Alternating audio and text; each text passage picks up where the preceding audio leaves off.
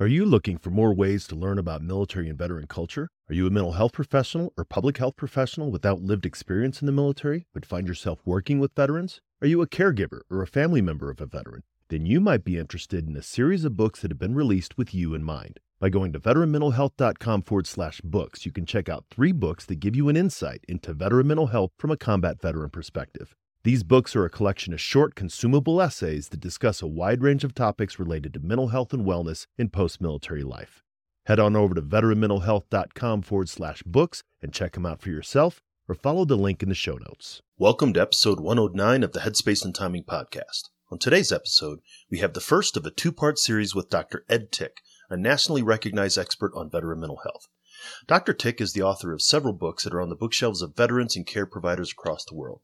War and the Soul, Healing Our Nation's Veterans from Post Traumatic Stress Disorder, and Warrior's Return, Restoring the Soul After War. In this episode, we talk about moral injury and the impact that war has on what we believe to be right and wrong in the world. My father in law is 95. He's in a memory care unit. He's becoming senile uh, at this advanced stage. Uh, he's been quite well until recently. He was in the combat engineers in World War II. He was in the invasion of Japan. We dropped the bomb. As a combat engineer, his unit was bivouacked only a few miles from Hiroshima.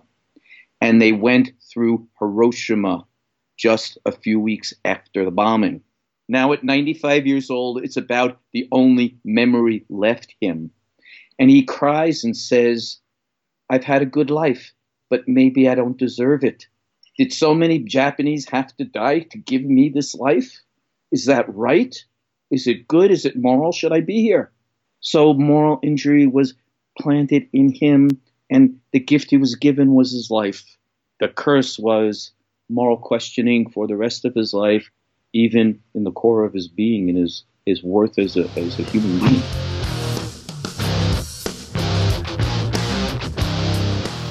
Welcome to the Headspace and Timing Podcast, a show dedicated to breaking down the stereotypes around veteran mental health.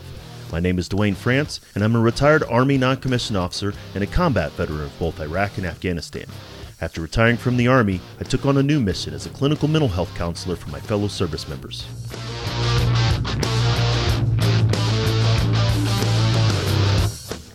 If you served in any branch of the military, then you're familiar with the M2 machine gun, the 50 cal. It's one of the most effective weapons in the military's arsenal. If the weapon's headspace and timing wasn't set correctly, however, it was just a useless chunk of metal. Veterans can be rendered inoperable if their headspace and timing's not set correctly either. That's my goal with this show to change the way that we think and talk about veteran mental health and reduce the stigma against seeking support.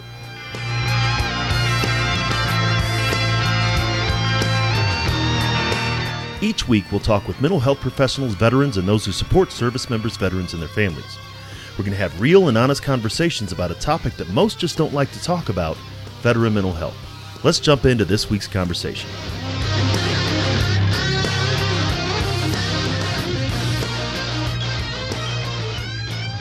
Hey, everybody, welcome back to the Headspace and Timing podcast. Once again, and as always, we really appreciate you taking the time to listen and learn more about veteran mental health.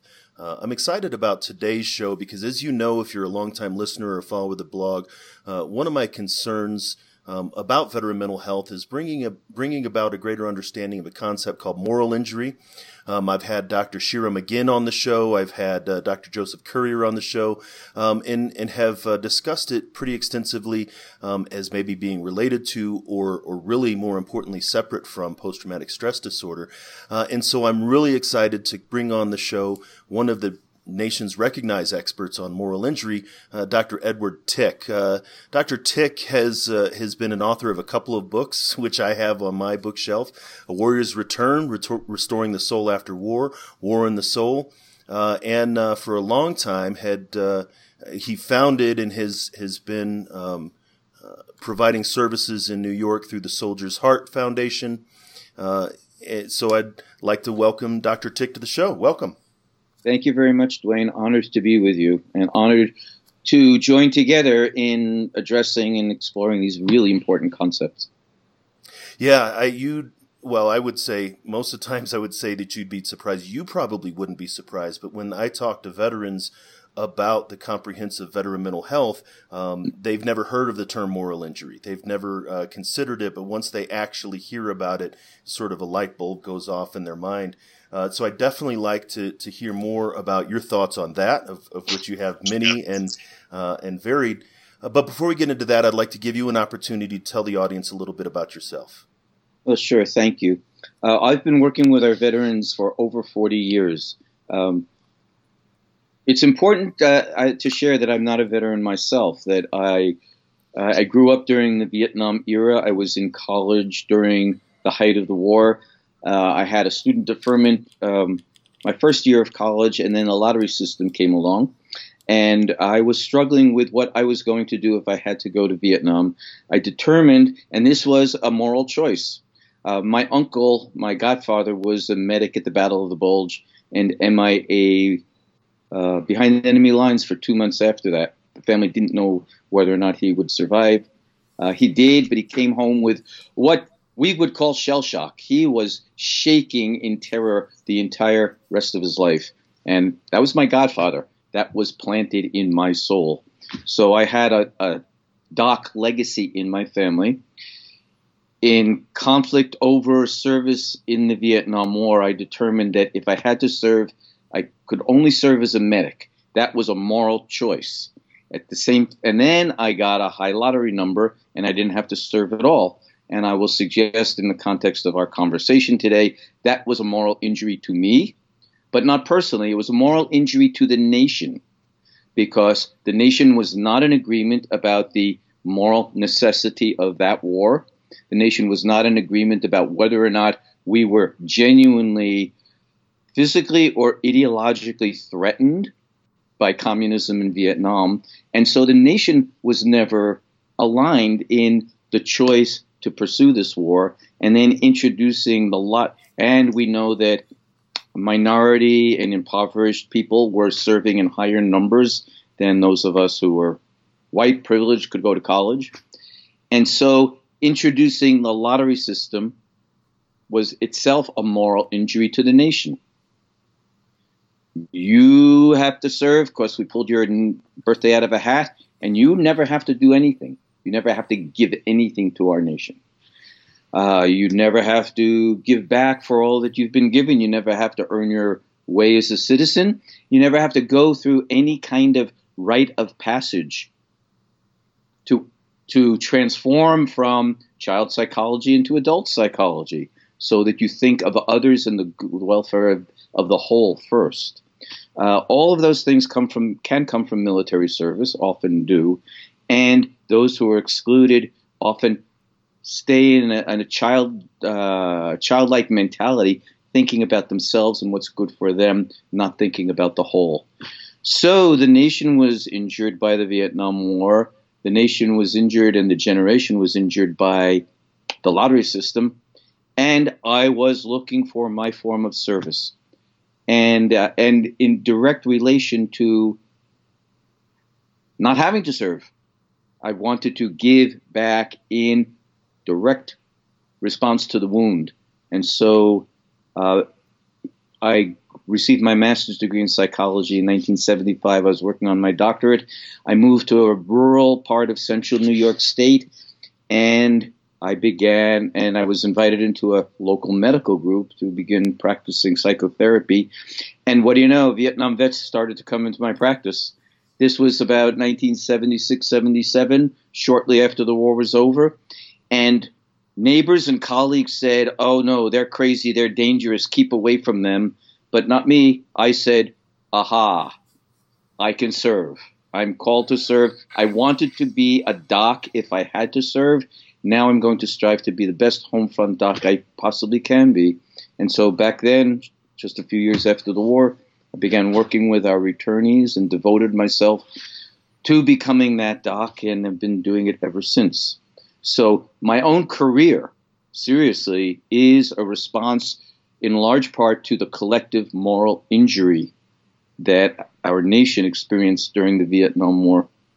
And uh, it's been a great honor to um, be involved in that work ever since, and And I have transformed. I've been through my rites of passage and my ordeals and my challenges. And I always thought, and I know you do this too, and you say this in your blogs over and over find a counselor who really gets it. Find a counselor who can do the genuine moral and spiritual and archetypal journey with you, who understands military service, who understands warriorhood, and really can listen without judgment, without negative civilian attitudes toward the military, but really be with you. And so I've striven to be that kind of person, uh, that kind of helper.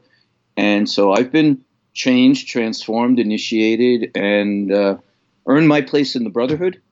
And uh, like you, brother, I though I wasn't literally in the military, all of my service to to veterans and with veterans and the military all these decades has made me much more a veteran and a warrior than I am a civilian.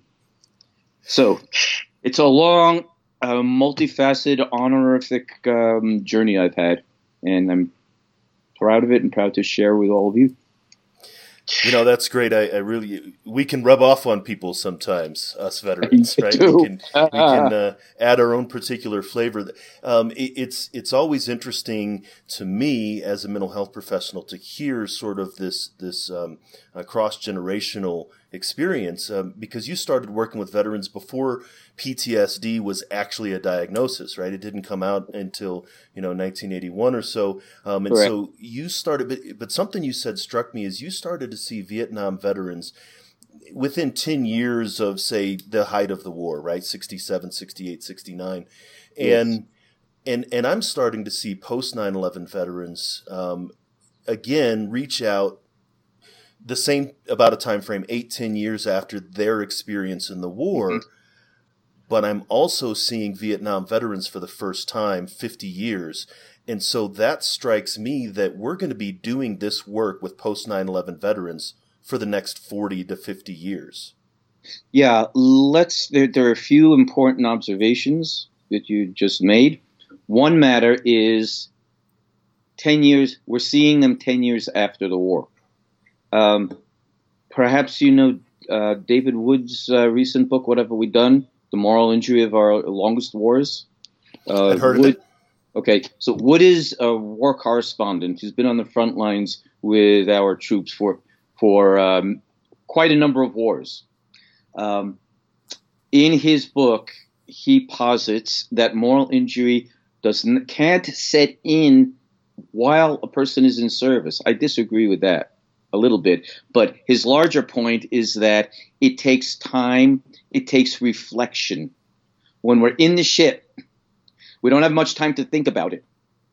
And it takes some degree of reflection, distancing, and development of uh, psychological maturity, growing up a little bit to think about what we did and why, and what the surrounding values were, and why our country made it, and to reflect our, on our own lives. So he's suggesting that PTSD is instantaneous, the, the biological dimension anyway, but moral injury takes maturity and reflection. And so we can expect to be seeing people 10, 20, 30 years after their service looking back on it and, and asking, what happened to me? How did I change? And what do I, what is my heart and soul, my conscience needing to deal with now? So that seemed to be true for Vietnam, that um, vets didn't start coming in for a while we hoped it would be different for the younger generation of veterans, but it seems to be taking the same shape. And this is strange because even though you and I, and really hundreds, thousands of our colleagues have said we're going to have the help in place when our people come back this time, unlike Vietnam, it's taking this same pattern of uh, younger veterans in large part not asking for help, not coming in for the services that we are uh, offering early on, but then later on, as they get older, um, and the hurt doesn't go away, and they see how much their lives have changed, then they come in. Uh, I have taken. Oh, here's a good story about this. Uh, I think you know that I take um, veteran. I, I, take many people. I lead trips back to Vietnam every year. So I've uh, since 2000, I've led an annual trip back to Vietnam, so I've been back 18 times. I take veterans, um, family members, surviving widows, civilians who have business with Vietnam, and people who want to be on a spiritual journey because Vietnam is a, a, Buddhist country and is highly spiritual. Uh, I have taken Iraq and Afghanistan veterans to Vietnam. They want to go with their older brothers, the Vietnam vets, and they want to practice reconciliation with former foes, but can't go back to Iraq or Afghanistan yet. Yet. Yet. Yet. We hope someday. So they go back to Vietnam to experience reconciliation with their older brothers. Well, one trip I had two Iraq veterans, and we went around the circle, came to the Iraq vets. They said, We've talked about this, uh, and we've got one message for all of you from both of us, uh, the two Iraq vets. So this is what we have to say that we, the most important lesson we got out of this journey with you. Dear elder brothers, we've learned not to wait 40 effing years to do our work. We're going to go home at our age. They were about 30 at the time, and we're going to get ourselves in good therapy and work our buns off now because we don't want to grow up with these wounds unresolved and be in our 60s and 70s and like you guys still suffering. You know that's it's amazing uh, in in these idea of going back. Um, i've always said that um, i could see myself going back to afghanistan um, you ain't getting me back in Baghdad for no reason at all. I am not going to go back to Iraq. Um, but I, I, served twice in Afghanistan. I can see myself going back. It was a very beautiful country um, in its own way, like like uh, Vietnam, a very spiritual country. A, a lot of uh, very strong beliefs.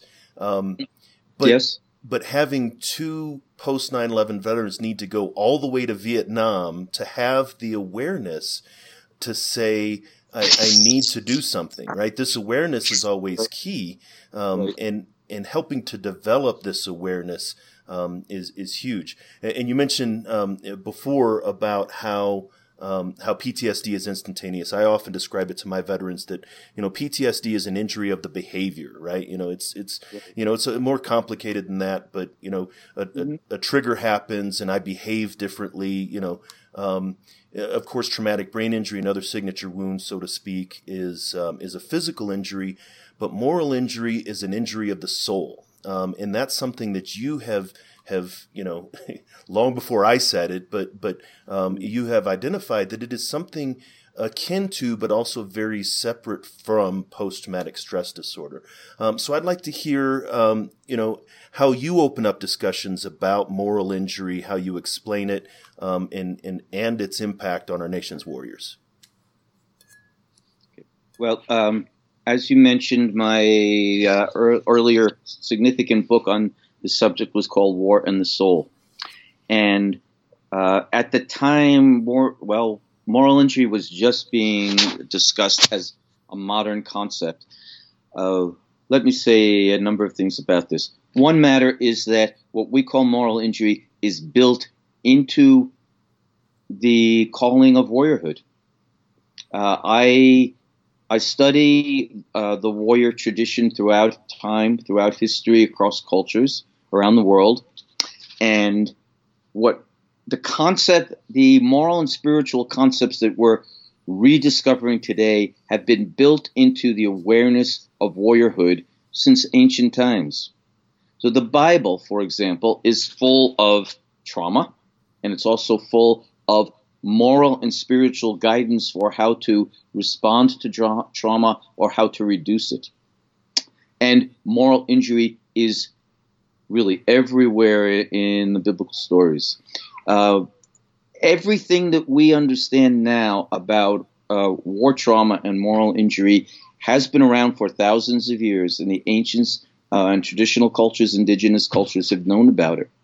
And so I'm not only studying uh, our modern veteran mental health efforts that you and I and so many of our colleagues are working at and contributing to, but I go all the way back and work with uh, the warrior archetype uh, and all of its manifestation, manifestations throughout history and the manifestations now. So, Uh, I think we would would agree that PTSD can be present without moral injury. That some pe- I'm working with a Vietnam vet right now um, who says I have no moral injury. Um, I believed in the war. I believed its, in its necessity at the time. I still believe we were trying to free the freer Southern people from an oppressive regime that was taking over their country. So I'm okay with having been there and what I did there, but I still have PTSD. I was changed physiologically, fundamentally, the way I think, the way I feel, the way I act by the experience. I'm not troubled, and I don't think I did anything wrong by going there, but I am troubled by the changes that I've been through and learning how to deal with them, you know, in marriage and civilian community. So it seems possible that there can be PTSD without moral injury. Uh, at the same time, the concept of moral injury is built into warriorhood because we are trained to kill, we are trained to take lives, we are trained to practice destruction. And a warrior's fundamental values are not dealing death and practicing destruction. A warrior's fundamental values are preservation and protection. Preservation and protection. And a warrior is trained to use lethal force if necessary in order to preserve and protect. When we feel we are truly preserving and protecting our homeland, and it is absolutely necessary, of absolute necessity, and there's no other strategy available for the protection, then history and culture seem to say that then lethal force, warriorhood is necessary. When our warriors don't really feel like they're doing that, but using lethal force for any other reason, than moral injury is inevitable. Even beyond that, just the act of killing itself causes moral injury. Uh, Sitting Bull was one of my great teachers, said, he said, um, he said to the rest of us, you don't know what a warrior is. Because a warrior is not someone who takes the life of another because it is always wrong to take another life. A warrior essentially is someone who protects the innocent and the helpless, who serve, who takes care of the elderly, who feeds the hungry, and who takes care of the children, the future of humanity. Sitting Bull was always pointing at preservation and protection and serving the neediest among us. And sometimes force and violence will be necessary for that act. But he said earlier, nobody has the right to take another. So killing always causes injury, even when we decide it's necessary.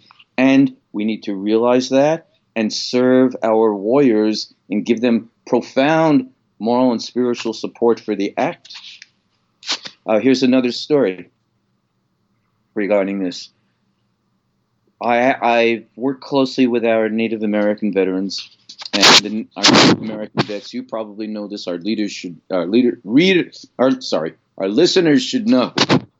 Um, Native Americans enlist and serve in American military in a higher percentage than any other ethnic group. They are still trying to, uh, they were warrior societies, so they're still earning their way as warriors in their own cultures and in our culture. And also, it is historical that disenfranchised people prove their citizenship and their worth by joining the military. And so, our Native Americans doing both of that.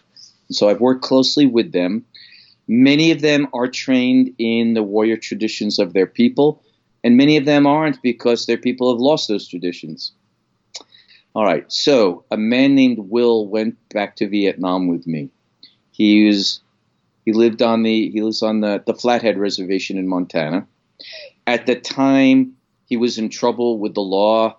Um, we had to get permission from his parole board to take him well, out of, out of the state, let alone out of the country. In this case, they did the right thing and said, "We don't know what to do with him. Please take him." Sometimes the authorities are cooperative and, and get it. Well, this is Will's story. In his very first firefight, he was faced off with a Viet Cong soldier. Will was raised in a traditional manner as a hunter and a warrior. This the soldier and the enemy soldier and he faced off. They both aimed their weapons at each other. Their eyes met. Suddenly it became personal and human, not impersonal. When their eyes met, the Viet Cong soldier raised his weapon and went fire. It was Will's first firefight, and he was scared, and he fired and killed the man.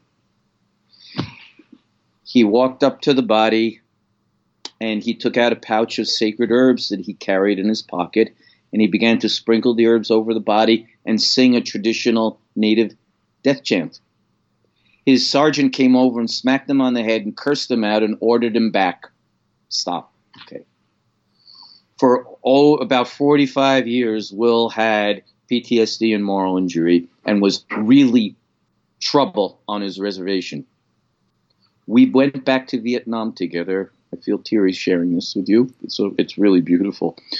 We went to Vietnam. We went to Dak To, where this where he fought, where this battle happened. We found the spot where it happened, and right then and there, with our group of veterans and civilians, and with Vietnamese who joined us, he finished the ceremony.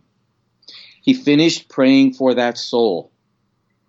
He had been taught as a warrior and hunter, he was responsible for the spirit of any of the lives he took. So he was trained not only how to kill, but what to do when to kill, and how to be spiritual and how to help the soul of the slain. The warrior traditions of the world have this all the Native American traditions, African warrior traditions, Middle Eastern warrior traditions. Um, ancient, in ancient times, the Judeo, early Judaism and Christianity had these traditions. You can't kill with impunity without spiritual tending of ourselves, each other, and the fallen. So, Will finished the ceremony then and there 45 years later Several days later, we were in a veteran treatment program in Hanoi where we met about two dozen NVA veterans, and couple of them had been in the same battle. And so Will and these others hugged as long lost brothers who had survived the same hell. And they shared stories, and they forgave each other, and they teased. We were fighting over the same hill. Good thing Good thing you're a bad shot. You missed me. Ha ha. Well, you missed me too. And they swore brotherhood and allegiance for the rest of their lives together, carrying their different sides of the same story. Will came back to the United States so happy, clean, free of both PTSD and moral injury, utterly joyous. Now he's back on his reservation and he's the, the war dance chief, resurrecting the old practices from the elders and from their tradition and giving them to the young men and women who are serving now. So they have both modern American military training and the moral and spiritual legacy of their people and its warriorhood to practice okay we have we have to fight but but before during and after service and for the, our entire lives there are spiritual and cultural and moral practices that we can do with each other and we'll do in our community so that we can be well and clean and strong after service. And now people on Will's Res say he walks around with his grin as bright as the sun all the time. What happened to him when he went back to Vietnam the second time? So we can get morally clean. We can rely on our ancient warrior traditions. We can teach our people not only the the arts of warfare, but also the spiritual support that has to surround them so we don't break down when we do them. That is an amazing story, um, and and as you said, an emotional one. And just hearing that again, just like it took those two, um, you know, young warriors to go to Vietnam to find this peace, um, that it took Will um, to go back to find the peace, and mm-hmm. and hearing in that, and this is definitely something I want to touch on about. Um, there's elements of spirituality and and ritual as you're talking about this. We do have rituals but it's for our own loss. When we're when we're in country, so to speak, we have our own memorial ceremonies for those that we've mm-hmm. lost, right? And it is a the, the military in its infinite wisdom has created a, a way that it's supposed to be done and the difference between a memorial service and a ceremony and things like that. Um, but you're right. We've never, um, I think, you know, I know that as a platoon sergeant um, in combat, um, never, you know, created any kind of ritual around things that we did. Um, before I get in, before we get into that, I want to give you this one thing though, because as you were talking about um, the need to preserve and protect, and that's what we're sort of meant to do. Um, I get a sense that if on the glo- geopolitical level that there's no reason for um, uh, preserve and protect, then we take that to our personal level. And I was there to preserve and protect my soldiers or our yeah. buddies, right? That we will transition that preserve and protect. And and as listeners uh, have known, and, uh, and and also you know those who read the blog, I make no um, no secret about it. One of the reasons why moral injury is so significant to me is is I I experience it myself. And what you just said made me realize that it's because I tell myself that I failed to preserve and protect someone specifically, Edvigez mm-hmm. Wolf, that I, I made decisions to um, to allow her to go on a patrol in which she was killed, that I failed to preserve and protect her. But but I've also said I've never you know lost a moment of sleep about enemy dead, but I I carry the burden of what that has done to my soldiers, and I tell myself that I failed to preserve and protect them from the horrors of war as if I could, right? But that's what I tell myself. Mm-hmm. And and that idea of failing to preserve and protect on the personal level has an element of moral injury. Oh goodness, yes. Yes, and that extends eh, from our battle buddies, of course, from the person right next to us in the foxhole to the per- people you're in charge with, as you were as a squad leader, and it, it does extend to the civilians, uh, and it can extend to the foe. Will suffered for many reasons, but not only because I took a life and I didn't do the closing ritual.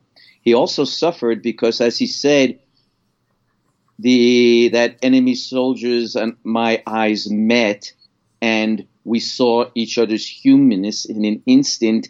And his exact words were, he let me live. He raised his rifle and let me live. I wasn't present enough at the moment to realize what he was doing and to ask if I should let him live. I just fired. I was trained to. I was frightened. So um, he even wondered if he failed to preserve and protect that life, but the life that, I was trying to help him. Uh, a man, an elder warrior I knew well, who just died at age 97 last October. He uh, was he was he Vietnamese who fought against the Japanese in World War II, the French in their war, and, and the Americans in our war. He was noted for having his his unit having captured several Americans in their fighting in the Mekong Delta, and when his squad members became angry and hostile and wanted to beat, harm, even kill their prisoners, he put himself between his men and the prisoners. And he said, when they were armed and fighting, we had to fight to kill to protect ourselves. But now they're unarmed and they're our prisoners. That makes them our guests, and we're responsible for their lives now. So he was able to control the switches in himself. When are we fighting and when are we preserving? When is it necessary to kill and when must we restrain ourselves? These are really difficult matters, and you're right that in combat it becomes very, very personal about the people we encounter our people and the people we're encountering. It, we don't think about the geopolitical dimensions much when we're in combat and we're just trying to keep ourselves and our buddies al- alive. We think about those later. So maybe 10 years later, we say not only what were the personal dimensions, the personal relationships involved, why was I there, and do I believe that it was necessary or not? And if I may, I'd like to turn that question on you in this way. Uh, I've worked with many of our vets who, like you, were in both Iraq and Afghanistan. And like you said, I'd never want to go back to Baghdad, but I'd like to go back to the country because it's beautiful. Beauty is also a spiritual matter. Beauty is food for the soul. We don't want to harm what's beautiful. We want to be restored by it.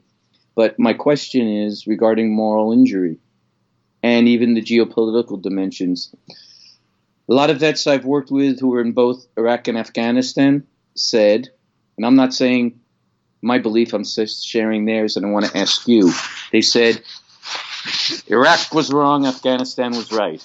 Iraq was a moral injury because we didn't, I don't, believe, I, the vet, I don't believe we really needed to be there, and it proved that there were never any weapons of mass destruction. However, Afghanistan really is a sort uh, a seat of terrorism, and the people really are being horribly abused uh, by the dominant powers. And so, I regret I was in Iraq, and it's a moral injury to have served there. I'm glad I was in Afghanistan. It was morally right to serve there. Now, in this case, the veterans have had some time to reflect and maybe even study. And so they're, they are looking at their service, judging what was morally necessary and justified and what wasn't. So in that case, they're going from the personal to the geopolitical. And they are saying about the personal that whatever happened in Iraq was wrong because we shouldn't have been there. So even the personal actions are, are tainted, but not in Afghanistan. And I've even worked with a couple of veterans. This is interesting healing moral injury from Afghanistan, I've worked with a couple of vets who admitted to killing prisoners, which is we judge as immoral and is against the Geneva Convention. They said, I'm thinking of two guys, separate occasions, but they each said, I don't feel moral injury. I don't feel guilt. My conscience isn't disturbed because I know the atrocities that they committed. I, in fact, in one case, I found their victims. I captured him with his victims, and I saw what he did, and so I felt utterly justified in taking that life. Um, now, another story from Afghanistan is boy, we're bringing up so many morally challenging and ambiguous situations that our troops live in, and maybe that helps our listeners understand how complicated this can get. Right. Right. A chaplain who served in Afghanistan, I helped him in his chaplain education and training. I was on his chaplain ministry support team the entire time he was in Afghanistan. So we were having regular Skype calls to help him, well, tolerate his, his deployment and serve his, his battalion as best as he could. He did institute memorial services, not just for our people, as you experienced and is necessary and is right, but also for civilians that were killed and also for enemy troops that our people slew. With the argument that killing, even when it's justified, it still causes a moral injury. We've released the soul to the other side. We've got to pray for them and let them go. Uh, his CEO said he was harmful to the mission and sent him home and tried to have him court martialed for that. His troops liked it. His congregation grew significantly while he was in Afghanistan, but command wouldn't tolerate it. So, question to you is do you judge your Iraq and Afghanistan deployments differently based uh, on this profound and difficult um, scale of moral injury. And and and what do you think about well, Will and this chaplain saying we need for our our own troops' sake, for the sake of all of our souls, we need to somehow um, tend and, and pray for the fallen of all uh, of all classes. You know, I think uh, the the question about do I judge them differently? Um, the initial answer is no, um, mm. but it's but it's uh, like many things more complicated than that. My father was a Vietnam veteran, fought in um, yeah. 68, 69. Um, and then as he and I were talking later, and this I think was even after I had retired, um, he said that um, he went to war with an 18 year old brain, and I went to war with a 32 year old brain. Um, I had I had joined in the mid '90s, and so I, mm-hmm. my service spanned both pre and post 9/11, and so I had I was already a sergeant first class in E7 by the time that I went to Iraq um, and Afghanistan, uh, both of my tours in Afghanistan, um, and so I was already a senior leader. I was already um, in a level of of a mindset where um, where again that preserve and protect was my mission. The the morality was based on um, mm. I had already drank the army's Kool Aid for a very long time, and yeah. and I had bought into you know uh, ours is not to question why, ours is not to do or die. I, I think that my hesitance really to to not go back to Baghdad was it, it was not beautiful, um, but also just some of the experiences there. Um, uh, the explosively formed projectiles. It was very, very destructive. I, I saw the ultimate um, uh, damage that was done there. Um, but I think that in, in my first um, deployment was in Bosnia way back in the mid '90s, and and seeing what we did there in the Balkans, mm-hmm. I felt I didn't understand why we were there. Right? Are, are, we there for you know what Russian oil? And I but I had to put it on a personal level. With say, well, we're we're the teacher getting in between the kids on the playground and we're preserving life. At the base mm. of the mountain um, where our camp was, there was a, an orphanage, a war orphanage, um, and seeing all of these kids that had been um, orphaned and, and hearing the stories about what happened as the, the Serbians and the Croatians um, had had gone through Bosnia, um, that was enough justification for me to tell me I am doing the right thing. Uh, and mm-hmm. so I, I, had that experience as an 18 year old. Um, I had and so I brought that into my Iraq and Afghanistan experience. Um, and I tried to import, impart that to my soldiers. And, and this is the, the, the leadership's role in, um, yes. in keeping, because that, that sergeant kept Will from completing his, his, um, his duties, right? The right. leader, right. Um, facilitated moral injury.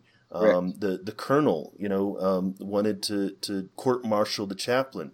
Um, the chaplain was actually in a leadership role, trying to um, avoid moral injury from from becoming uh, significant.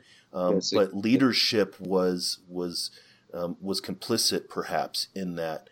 Um, in in this idea, as I always tried to, and this makes it the stories that we have. I had one particular gunner um, who he made an amazing shot. It was like 350 meters across a river on top of a cliff. It was, I mean, it was just an amazing, you know, and, and, and it was a, and I was talking to him later and I was like, man, that was a great shot. Um, and, and it was entirely justified. Uh, and you know, and just you know, how'd you do it, whatever. And he was like, "Oh, it was just like the video games, right? I just lifted my gun and I, and I stopped and I said, "Whoa, guy, that wasn't a video game. The, mm-hmm. let's let's slow mm-hmm. down and and I need you to understand that that was a human life, and that that was something that um, that was very significant in your life. And don't just pass it off as if I was playing Call of Duty. Um, and mm-hmm. so, and not to say, of course, that that I was you know any of the greatest leader but there's a leadership responsibility you keep talking about warrior elders warrior elders have a responsibility for the care and concern for the warriors that are coming behind them. Absolutely. I'm so glad you said that. And I'm really glad that you were there as an old man. I'm so really, uh, you're right. old enough to, yeah. You, you're the uncle. You're more than the elder brother. If there's your experience from uh, from being in Bosnia, and you're 30 something year old leading 18 year olds. You're the you're the wise elder. You reminded me immediately of a medevac pilot I worked with 20 years in, and he said, also, he was in Bosnia. He said that was moral service. We needed to be there. Those people were slaughtering each other, and I'm very glad I was there. Uh, and it laid down a moral foundation that made me carry that, just like you, carried. I carried it with me through 20 years of service, and I evaluated other times of service in other countries based on re- whether we were really getting between the combatants and saving civilians and reducing conflict. So, uh, so he had moral standards like you that he carried through all service. It's so important. Um, in the Art of War, Sun Tzu said, um, "The most important thing officers and leaders can do is to be moral examples for their troops, keeping." Uh, expressing moral values and keeping the troops um, within moral reins, and the, the degree to which the leaders do that and appear as good fathers, loving and guiding their children, to that degree, the troops will be willing, happily willing, to follow those leaders and serve well in their campaign. So it's really important that our troops know and see moral leadership in leaders. Even the Bible said that. The Bible said the the common soldiers are just responsible for themselves, but their officers officers are responsible for all of them and have to do more prayer and more sacrifice for everybody's survival, not just the individual survival. So this is an old and important concept as well, and we're both saying 18 year olds don't necessarily develop it. And as you said, um, you had an adult brain, and an 18 year old brain is still developing. And we all know by now, through all the, the important brain research that's being done, that the brain doesn't stop growing and developing until the mid 20s. And we might even wonder if we should pe- send people into combat before the brain's done developing. But we do. no, that's uh, that's entirely accurate. I, I think you know, and I'd never considered that of of my, and, and not to say uh, and you've said it elsewhere as a pejorative term, but my moral justification that I experienced in in Bosnia, um, I never considered how that helped me as I went into Iraq and as mm. I went into um, Afghanistan, two of the most kinetic um, and, and, honestly um, violent uh, deployments that I had. Uh, that that there, I, I've always said that there is a different type of moral injury for leaders compared to um, the individual soldiers, right? You know, and and and I, and I don't know that I've ever fully, you know, sort of developed that. But the the individual soldier is, you know, I took a life, or or I swapped with a buddy and he lost his life and I didn't, and so there's that survivor's guilt. Um, yes. But but the burden of command, the burden of leadership, um, adds its own element of of mm-hmm. potential moral injury. Yes, yes, it sure does. It sure does. In contrast to the chaplain I named who was sent home, another chaplain in Afghanistan was able to create a good um, advisory relationship with his battalion commander. They were on convoy. They were supposed to be getting there really quickly to their destination. They had to go through a small village. Uh, the entire village came out and crowded into the, the one thoroughfare that went through the village. The commander ordered them just high speed through the village. The chaplain said, No, sir, we can't. There's Nobody's shooting us. Not, there's no, nothing going on here. We do need to get where we're going quickly, but it's not an SOS. It's not. They're not in danger and dying if we don't get there. It'll only take five more minutes to go around the village, and nobody will be hurt. We don't have to run over anybody this time. The commander took a deep breath and said, "Chaplain, you're right." Ordered the convoy around the village. They got where they needed to be in time anyway, and everybody was safe and there was the collaboration between command and chaplain that is supposed to provide moral leadership to our people in the front. That time it worked. No, and it is. It's a, it's amazing to see um, when it worked. Um, this has been great. Um, and, uh, and, and as, as our time here, I, I, I, need to have you back on because we, we haven't even touched on a couple of different things you wanted to talk about, uh, the right. pathologizing of post-traumatic stress disorder. I, I believe there are things that go beyond PTSD and TBI. We really didn't get into the spiritual aspects of moral injury and how to heal that.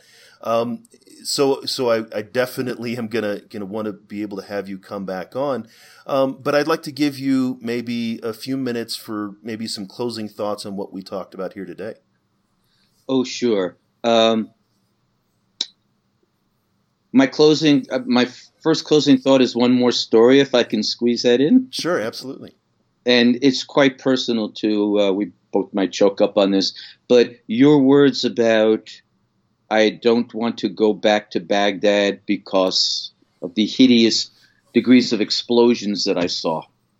It was too horrible, too violent. I don't want to see that again. My father in law is 95 and he is now, um, he's in a memory care unit. He's becoming senile uh, at this advanced stage. Uh, he's been quite well until recently surprisingly, blessedly well for his age and his experience. He was in the combat engineers in World War II. He was in the second line following our combat troops all the way across Europe. So he saw all the destruction, and it was his job to clean it up. Mm. Uh, he gladly says, his whole life, he said, I'm so glad. I, it was horrible to see that destruction, but I'm so glad I never had to fire a weapon at anybody. He was in the invasion of Japan. We dropped the bomb. As a combat engineer, his unit was bivouacked only a few miles from Hiroshima. And they went through Hiroshima just a few weeks after the bombing. Now, yeah, now at 95 years old, it's about the only memory left him. Everything else has disappeared, and it's as if that became has become the central memory of his life against which he measures everything else. And he cries and says, I've had a good life. I had three daughters, including my dear wife. um, but I had three daughters and I had a good life, but maybe I don't deserve it. Did so many Japanese have to die to give me this life? Is that right? Is it good? Is it moral? Should I be here? And as he gets closer and closer to death, that becomes more and more the focus the unanswerable question. So moral injury was planted in him, and the gift he was given was his life. And the curse was moral questioning for the rest of his life, even in the core of his being and his, his worth as a, as a human being.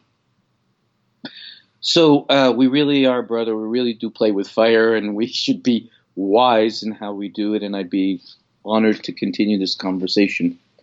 Um, I think what I would summarize from today's conversation is that you and I and our warriors learned that the moral dimensions of service are of utmost importance, that sadly our mental health system until recent years has been remiss in addressing them. But with the concept of moral injury, we're starting to catch up. Um, that there is moral and spiritual wisdom in the warrior legacy that has been given to us from worldwide sources. And uh, I've been mining those, as you know, and we should continue to. And that the more together as a nation we explore and discuss the moral and spiritual dimensions, um, as well as the broken brain dimensions of service, um, the better off we'll be to not just we're not going to stop war, um, but to create better warriors, healthier warriors, and a wiser and more moral nation in how and when we use force. So we that that's a heavy load, um, but we really are about helping our military and our nation uh, stick more accurately and truthfully to uh, a moral course through history.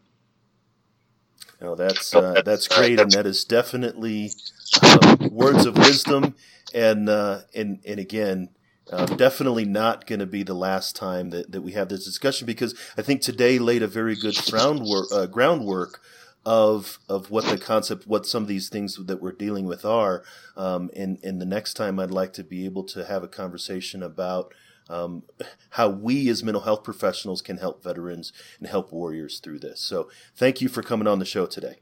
You're very welcome. Honored to be with you and look forward to the next time. Absolutely.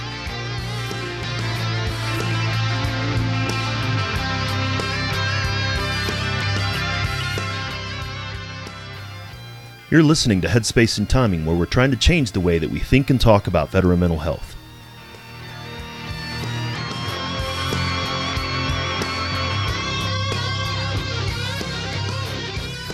There's a lot to unpack from this episode. We could talk for another hour about the thoughts and concepts that Dr. Tick shared. His impression of the response to returning soldiers as a moral injury of the nation rings true. It's something that is a shared responsibility. This doesn't mean that you or I or any veteran requires this of the nation. This is not a sense of entitlement that means that our nation owes us. While there are a number of veterans who believe that the country owes them something for their service, there are a greater number that recognize that we were just doing what we chose to do. Not requiring support, however, does not mean that there is no obligation to support. I support my community. I support my spouse and children, not because I'm forced to or find it a burden, but because I want to. I personally feel that we have an obligation to support others and in turn be supported. This show is a great example. I feel like there's a gap in the communication between veterans and the mental health community, and I have the means and ability to bridge that gap in some small way. Not because the veteran and the mental health community demand it, or because I'm being paid to do it, but because it's something that I believe in and think that it can help. That's what real support for our service members can and should be. The community helping those who served, not because the service members demand it or because they think that they deserve it. Support for veterans should be given because it can help those that bore much on behalf of the country. After Dr. Tick and I finished this conversation, there was still a lot more to talk about, like I mentioned at the end of the show. Due to his time constraints and mine, we were unable to keep talking even though I wanted to. So we continue the conversation, and that conversation will be released in the next episode. Thanks for taking the time to listen. If you want to find the show notes for this episode, go to veteranmentalhealth.com forward slash HST109. While you're there, share the link to the show with somebody that you think might enjoy it. We're always looking for guests, either veterans or those who support them. You can drop me a line at info at veteranmentalhealth.com to recommend guests, or you can go to veteranmentalhealth.com forward slash guest to fill out a suggestion or request. Just a reminder that the guests and information in this show are for educational purposes only and not meant to be considered professional advice. If something you've heard makes you think that you should talk to somebody, then reach out to do so. I'd like to thank Doc Todd for giving us permission to use his track Not Alone from his album Combat Medicine. Doc's trying to bring the discussion about veteran mental health out of the darkness and into the light, and you can see all of his work at therealdoctodd.com. Be on the lookout for another great episode, and until then, remember, veterans, you're not alone. Ever.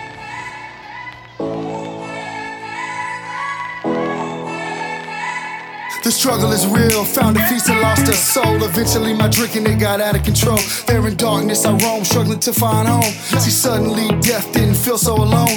22 a day, destination unknown. It could have been avoided if you picked up the phone, but now you're gone. So I guess all we get is the tone. Nothing but bone weeds, overgrown, pushing up stones. I've triumphed over enemies, co-created enemies, broke out facilities that tried to put an end to me. R.I.P. I'd rather grind in tranquility. Authentic tendency, embrace my ability.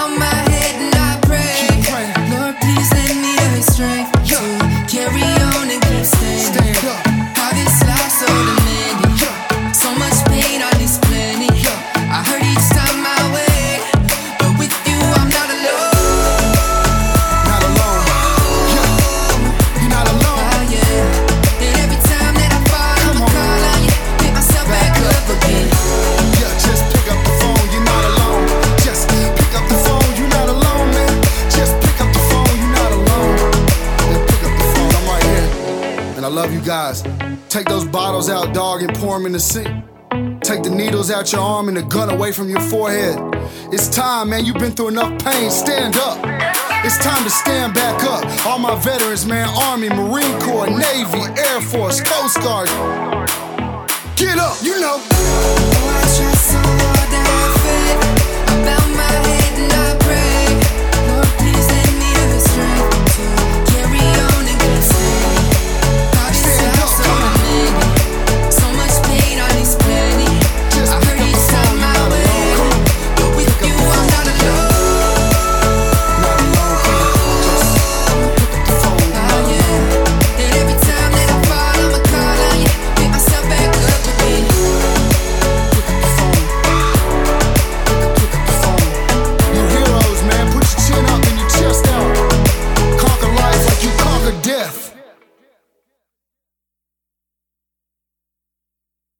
Are you looking for more ways to learn about military and veteran culture? Are you a mental health professional or public health professional without lived experience in the military, but find yourself working with veterans? Are you a caregiver or a family member of a veteran? Then you might be interested in a series of books that have been released with you in mind. By going to veteranmentalhealth.com forward slash books, you can check out three books that give you an insight into veteran mental health from a combat veteran perspective. These books are a collection of short, consumable essays that discuss a wide range of topics related to mental health and wellness in post military life. Head on over to veteranmentalhealth.com forward slash books and check them out for yourself or follow the link in the show notes.